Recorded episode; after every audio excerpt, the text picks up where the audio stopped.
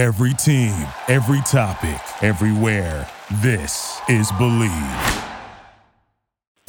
Welcome to the Sports Virus Podcast, everybody. I'm Joe Castellano. We're brought to you, as always, by Cane's Tire in San Rafael, California, where they have had the lowest prices in Marin County for over 60 years. Well, today's guest is somebody that has joined us many times here on the Sports Virus Podcast, Ray Woodson, the former talk show host from KNBR. And we're going to talk about the San Francisco 49ers, a little bit about the Golden State Warriors, and Bay Area talk, and Bruce Bochy, as he has taken the managerial position with the Texas Rangers. And we're probably going to talk a little bit about a toothpick that I own. More on that later. Here's a conversation that I had with Ray Woodson on Tuesday. Well, Ray, thanks a lot for joining me today. And we're going to start out by talking about the San Francisco 49ers. And, looking at a season that is 3-4, I mean, that's pretty disappointing, especially some of the teams that they lost to earlier in the season. I don't know that you're that disappointed about losing to the Chiefs, but it's kind of the way that they lose to the Chiefs the second time that this has happened, because in the Super Bowl, it was kind of similar where they had a lead. The defense really wilted, and that's the big surprise to me, is that a number one defense ends up playing the way they did on Sunday. What do you think?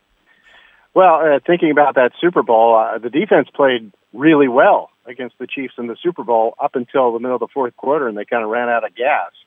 And Patrick Mahomes engineered the comeback. In that game, they got a lot of pressures on Mahomes. Not so much on Sunday, and that's partly a function of the Chiefs have revamped their offensive line. And that really showed because they won the battle in the trenches. I mean, yeah, they sliced and diced them, and they got big plays, and they scored with ease, but they did that because they dominated in the trenches. And, it was quite a different experience, I think, for the 49ers defense to have such trouble pressuring the quarterback.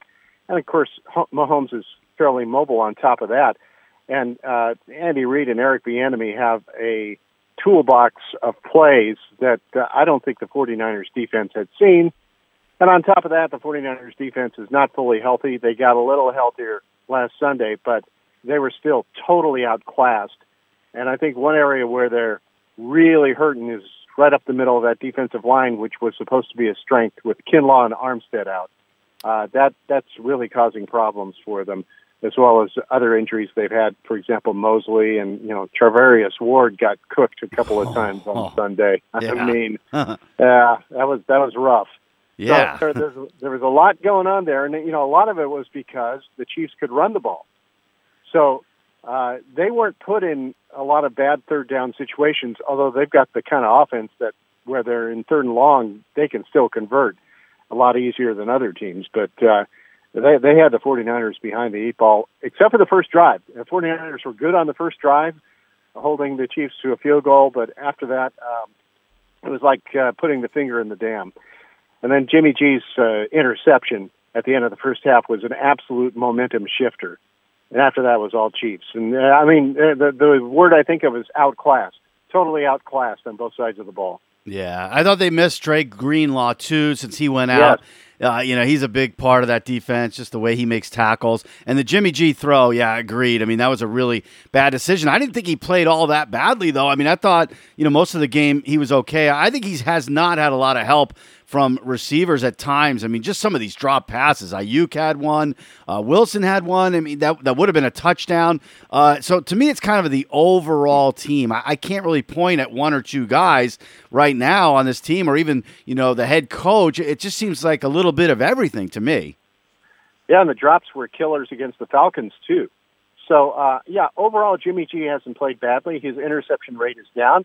But there is still that trademark Jimmy G awful throw of the game. Right. It's coming at some point.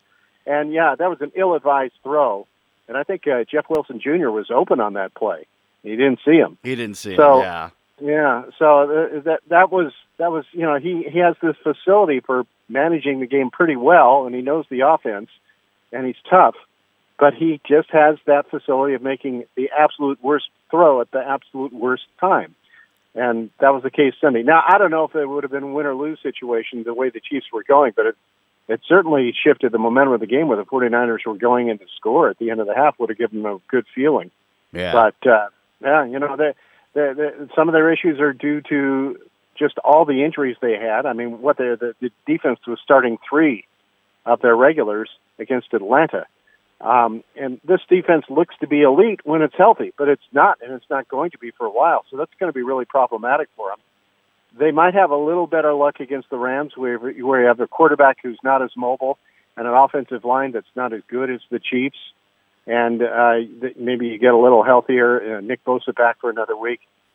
But the other part of it, Joe, is I'm very curious to see how they work in Christian McCaffrey. I mean, he had to digest a Reader's Digest version of the playbook, and so they couldn't use him in all the ways that I'm sure they want to last Sunday.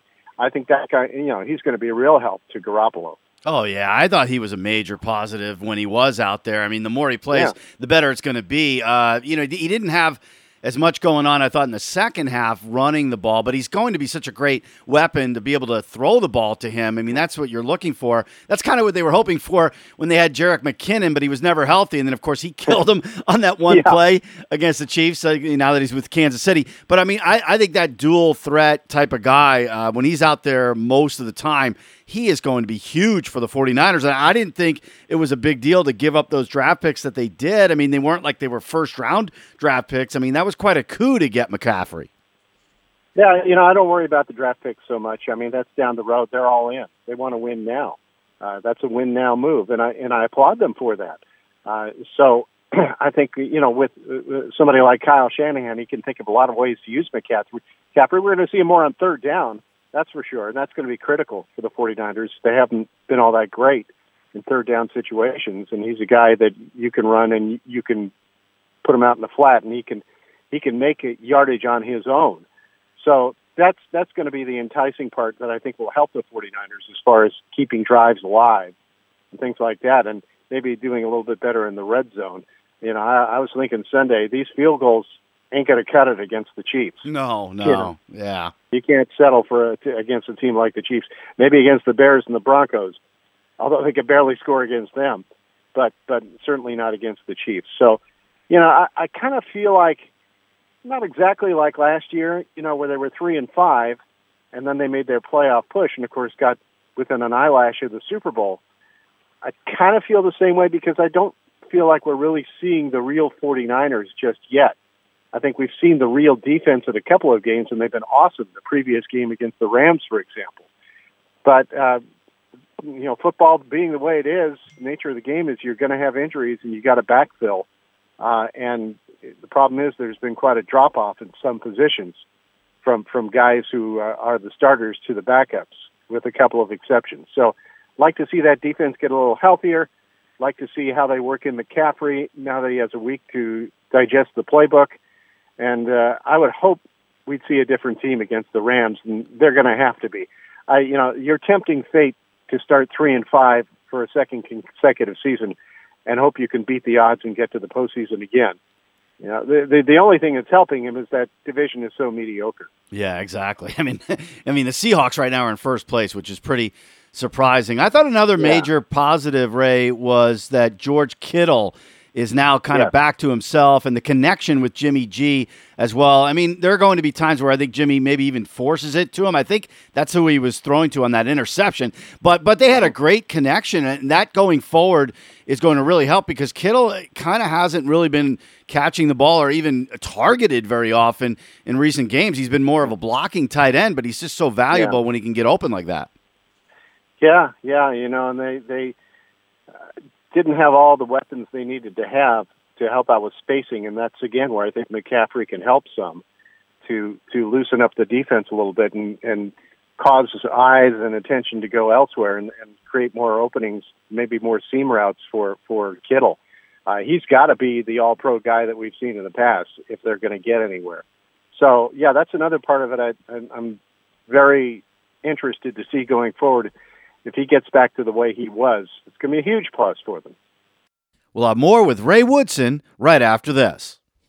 When it's time for new tires, you want the lowest prices and the best service, don't you? Well, Cane's Tire in San Rafael has you covered on both. Cane's has the lowest prices in Marin County, and they provide the warm and welcoming service that you can only receive from a family-run business. Voted best of Marin for 35 years in a row, Cane's prices beat Costco's prices every time. Cane's Tire, 1531 4th Street in San Rafael. Give them a call at 415-453-2942. That's 415-453-2942 for Cane's Tire. All right, let's switch gears and talk about the Warriors, off to the early part of the season here. And it looks like this team is going to be very deep in a different way, where you have all of these young players that are going to be contributing. But it seems like it'll take a little time for that chemistry to develop and for Steve Kerr to figure out, his rotation. Because more so than other years, he's just got these guys that are ready to play, and he's plugging them in there, but he kind of doesn't know what he's going to get, and he also doesn't really know how many minutes he wants to play some of the veteran guys yet. He wants to see how they get in shape, Draymond Green being an example, and Klay Thompson as well. So I would think that's going to change as we go through the season. What do you think? Oh, absolutely. He's experimenting, and I think you'll see that through the first dozen or 15 games. He's going to go into the lab, put on his coat, and there's going to be sparks, and there's going to be smoke, and there's going to be some explosions, but eventually they'll figure it out. They've certainly got the talent. I don't know if the type of game, for example, Kuminga has blends well with certain guys off the bench. I don't know how that's going to work out for him, and he went into the second year thinking that he was going to have an expanded role, and it's not necessarily the case. So that's tougher for younger players to have to deal with that. And Steph nailed it after the first game. He said, one of the issues that Steve Kerr is going to have that I don't envy him is figuring out how to disperse the minutes with all these young players. It's not like you had Otto Porter Jr. or Bielitsa, and you knew what they were, and you figured out where to plug them in rather quickly. It's a whole different story this year. And, part of this is influenced by the fact that they've limited the minutes for Draymond and for Klay. And Klay especially, I think you need to handle with kid gloves. He's coming off two catastrophic injuries, and he had a pretty grueling run at the end of last season and performed, I think, overall pretty well, especially on the defensive end. But, the jump shot isn't back to where it needs to be. He looked pretty fresh the other night, but he's still getting his wind. So with him, it's still preseason for him. So you got to ramp him up. Draymond looks a little sharper. For example, I think in the second half of the Nuggets game, he was outstanding. Even though they dug themselves a hole, they got back into the game. And he's going to be a highly motivated player, I would think, for various reasons that we can get into. So that's the number one thing. First of all, you've got to ramp up Draymond and Klay and have confidence that they're still the guys that you have seen that have been such a core of this championship roster. And then, you got Poole, who's going to have more of a target on his back this year, now that he's got that big contract and showed what he could do last year. He's on everybody's radar now. So I think that for every coaching staff, opponent's coaching staff, when the second unit comes in, that's the guy you're going to target that you don't want to let beat you. Yeah. Because he's the biggest offensive weapon, and if you can do that, then you are at a big advantage. And, for example, the Nuggets bench absolutely torched the Warriors bench. But it's work in progress, I get it. And I think, some of these young players are going to have to make their case. DiVincenzo got hurt with a hamstring, so I would think that's going to be an opportunity for Moody, who got some chances last year. And I think this guy can play. I think he can be a good defensive player, and I think he can be a reliable shot maker. I think Rollins is going to be a good player. I really like his game. He's just so young and inexperienced. They plugged him against the Kings, and De'Aaron Fox schooled him a couple of times down the floor. Yeah. I think, what Kerr said that was the most disturbing part when they had that collapse against the Kings and just barely hung on. First of all, you were figuring that the bench would hold the fort, and you wouldn't have to bring back the veterans cold off the bench. But they had to do that with predictable results. But just the lack of energy, the lack of transition defense with young players, that should never happen. So Kerr had called timeout a couple of times. He practically vaulted off the bench like Mike Conley in the Olympic triple jump. And you know, he was mad, and I don't blame him.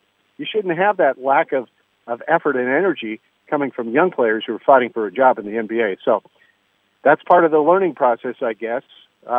You would think a guy like, well, the young guys who went through the wars last year would understand that, but kind of feels like, Joe, they're warming up to the season. They're gradually working their way in.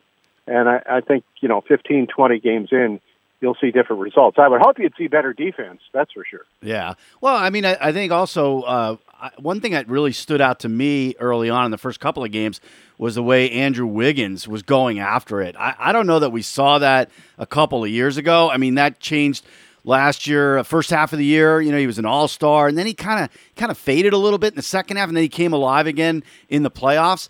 He looks determined to kind of be a little more consistent in his effort. I mean, just going after rebounds and playing better defense, just doing everything for them. Yeah, the talent's always been there. The talent has always been there. It's just what's going on between the ears.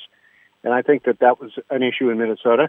It wasn't a great culture, but you hoped that when he came here with this culture that it would have a good effect, and that's apparently the case, and he loves being there now. And, you know, when you see good results from that culture, that always helps. And went through a championship season and performed really well in the finals in a couple of key games. That gave him a world of confidence and made him understand, okay, if I work, this is the result I'm going to get from the amount of work I'm doing. That reinforces that I have to keep doing that amount of work and that amount of mental focus in order to stay at this level. And that's pretty fun when you win and you play well. So I think that he's in a pretty good mental space right now. And I think that that's all the difference for him. And, you know, having Klay back, having Draymond back, having Curry back at the end of last year, culturally as well as on the floor, was a real help for him. And, you know, he wants to repeat. He wants to get back to the finals and have that fun again. So I'm kind of proud of him, you know, because I think there was a tendency to mentally drift for a couple of years there, and people were saying some bad things about him, and I had questions myself. But I thought it was a worthy gamble for a guy of that talent. And, man, he really showed up when it was important last year.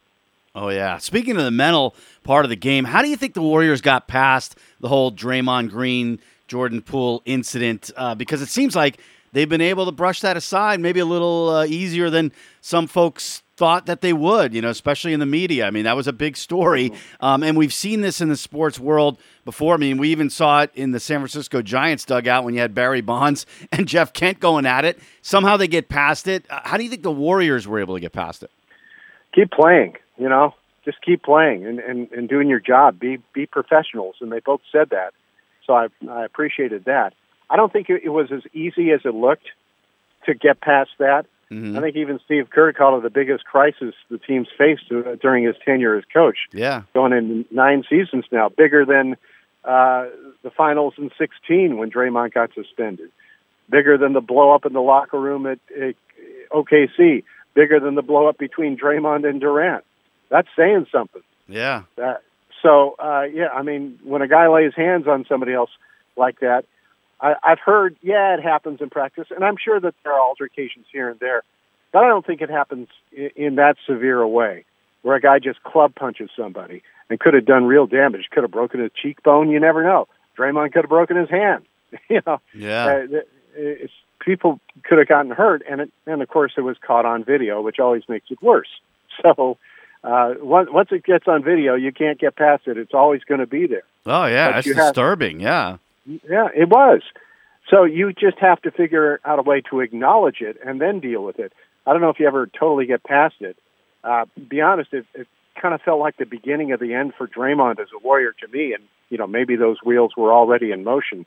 You know, I hope that my gut feeling is not true. I hope they can work something out to keep him around because he's still indispensable to them. He's not a replaceable player. So, you know, the reality of the contract situation and now the fact that they've extended Wiggins and they've extended Poole, and I kind of wonder if that was part of the seed of the frustration for Draymond. even though he's publicly acknowledged he didn't think he was going to get an extension, kind of signaled the changing of eras. Mm-hmm. They're investing in the younger players, and I don't blame them for doing that. So I don't know if he's here next year. It's going to depend on a lot of things. But I think in the meantime, what you're going to see is they're going to be professional about it. I think, when it comes to basketball, they're both pretty high-character guys. And by that I mean when it matters, they're going to put in the effort. And Draymond, for all his faults and his ups and downs, he was there at the end of the finals last year when they needed him. He's got to be that guy. And he looks great coming out of the gate. So I think for him, going into a year with a player option and possibly becoming a restricted free agent, he's going to be motivated to show that he can get past that he can be an asset, that he can be a good teammate once again. Not to say that he's not going to have some blow-ups with the referees now and then. That's just right. Who he is. Yeah, that's like asking water not to be wet. So that's just the deal. We all know that. I mean, we've been going through this with a decade with Draymond, and in the end, the balance sheet is the plus. He's got 4 rings, so that's what this is all about. I think he's going to get past it in that he's going to really focus on playing on the floor. Seems to be, getting along with Poole on the floor, and I think in the end that's all that's going to matter. Poole's got his bag, Wiggins got his bag, Draymond going to have to wait, and it's going to depend on how he handles it going forward. Yeah, I mean, I think it's still going to be a great season for the Warriors, and getting past that early is probably a big key. Let's switch gears and finish up by talking about Bruce Bochy, who's now the manager of the Texas Rangers.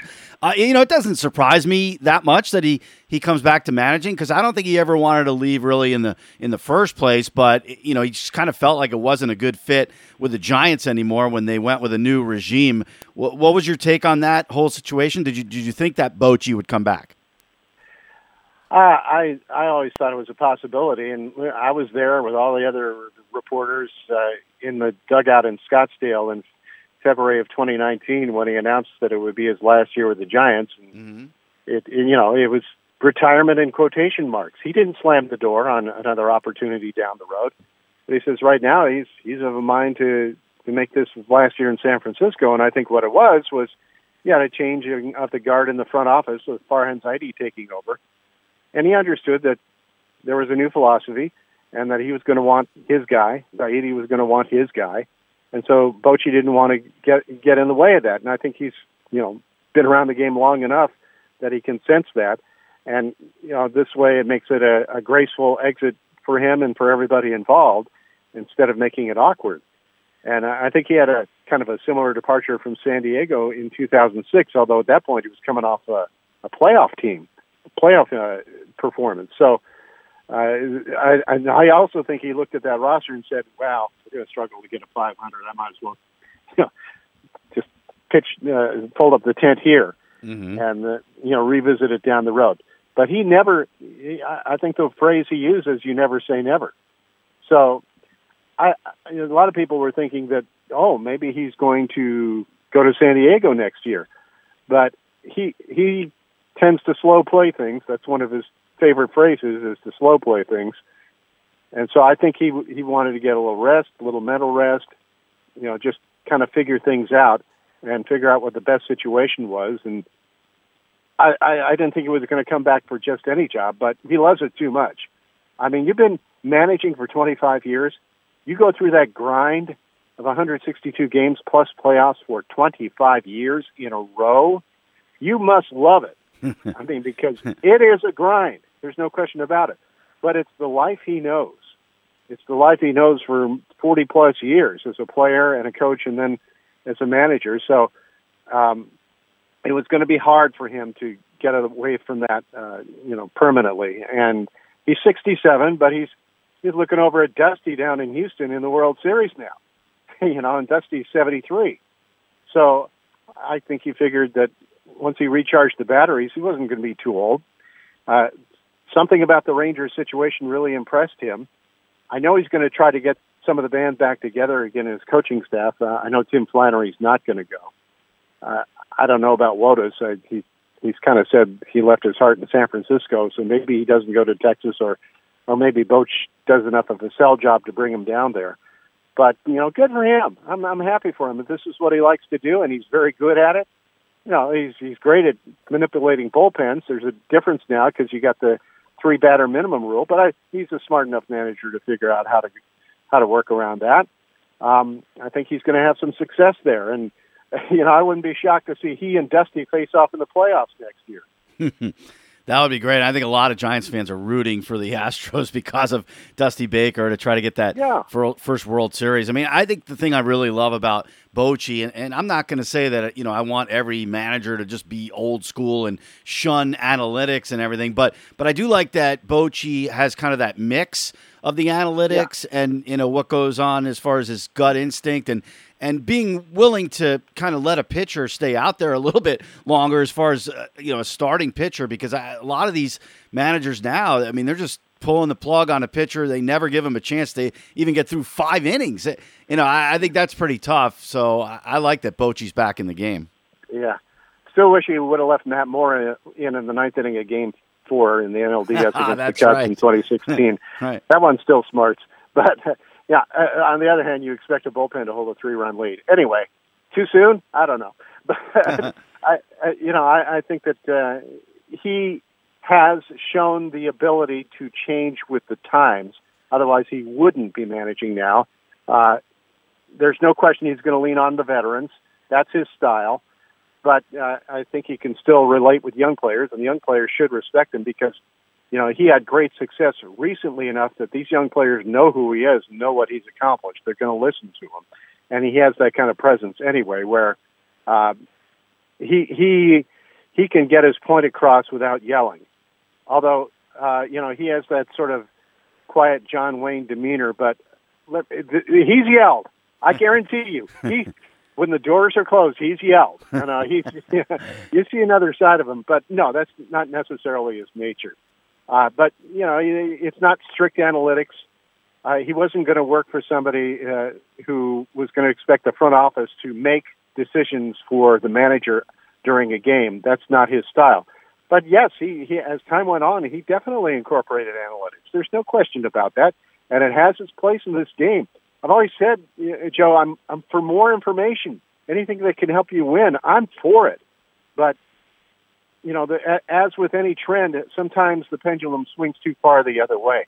And I've had a chat with Flannery about this on previous podcasts that, you know, you can fall in love with the number crunching and forget that you're managing people. And you know, Bochy is particularly adept at that. And that is still very much a part of this game. And I think sometimes you do have to play a hunch about how a player is going. And oftentimes the manager knows things about a pitcher, for example, that the fans and the press don't know. And that's part of the hunch playing. It doesn't mean you sit there and go, well, I like the way that he threw in a bullpen session on Tuesday, and he's throwing hard now, even though the guy who's coming up against the plate to the plate against him is a lefty, and he's a right-handed pitcher, and the lefty is batting .525 against him in his career. But, yeah, Bochy isn't going to do that, you know. But it's more subtle and nuanced than that. Yeah, absolutely. Well, we're all rooting for him. It's going to be great to see him back in a Major League uniform. Ray, thanks a lot. I really appreciate you coming on here this week. Always a lot to talk about, and I can't wait for the World Series to get started. It's too bad it's not starting tonight. I mean, really, why do we got to wait so many days here? But that's just the way it goes. Yeah, you know, they had to make room for possible ALCS games that never happened. Right. The Astros just boat raced the Yankees. I mean, the Astros are solid. Yes. That's a team that doesn't really have any weaknesses.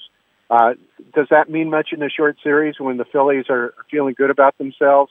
You know, the Phillies are like, screw it, we're here. You know, we beat everybody to get here. We can beat these guys too. And we know how important that is. You know, they remind me a little bit of the Giants in the couple of years they won. They were a wild card team. They got in and they hit their stride. So I think it's going to be a lot tougher for the Astros against the Phillies than the Yankees, but I'd have to favor them, and I'm going to be rooting for Dusty. This is not the 2017, you know, trash can banging Astros. Right. This is, they should have paid a higher price for that. I agree, But that's not that team.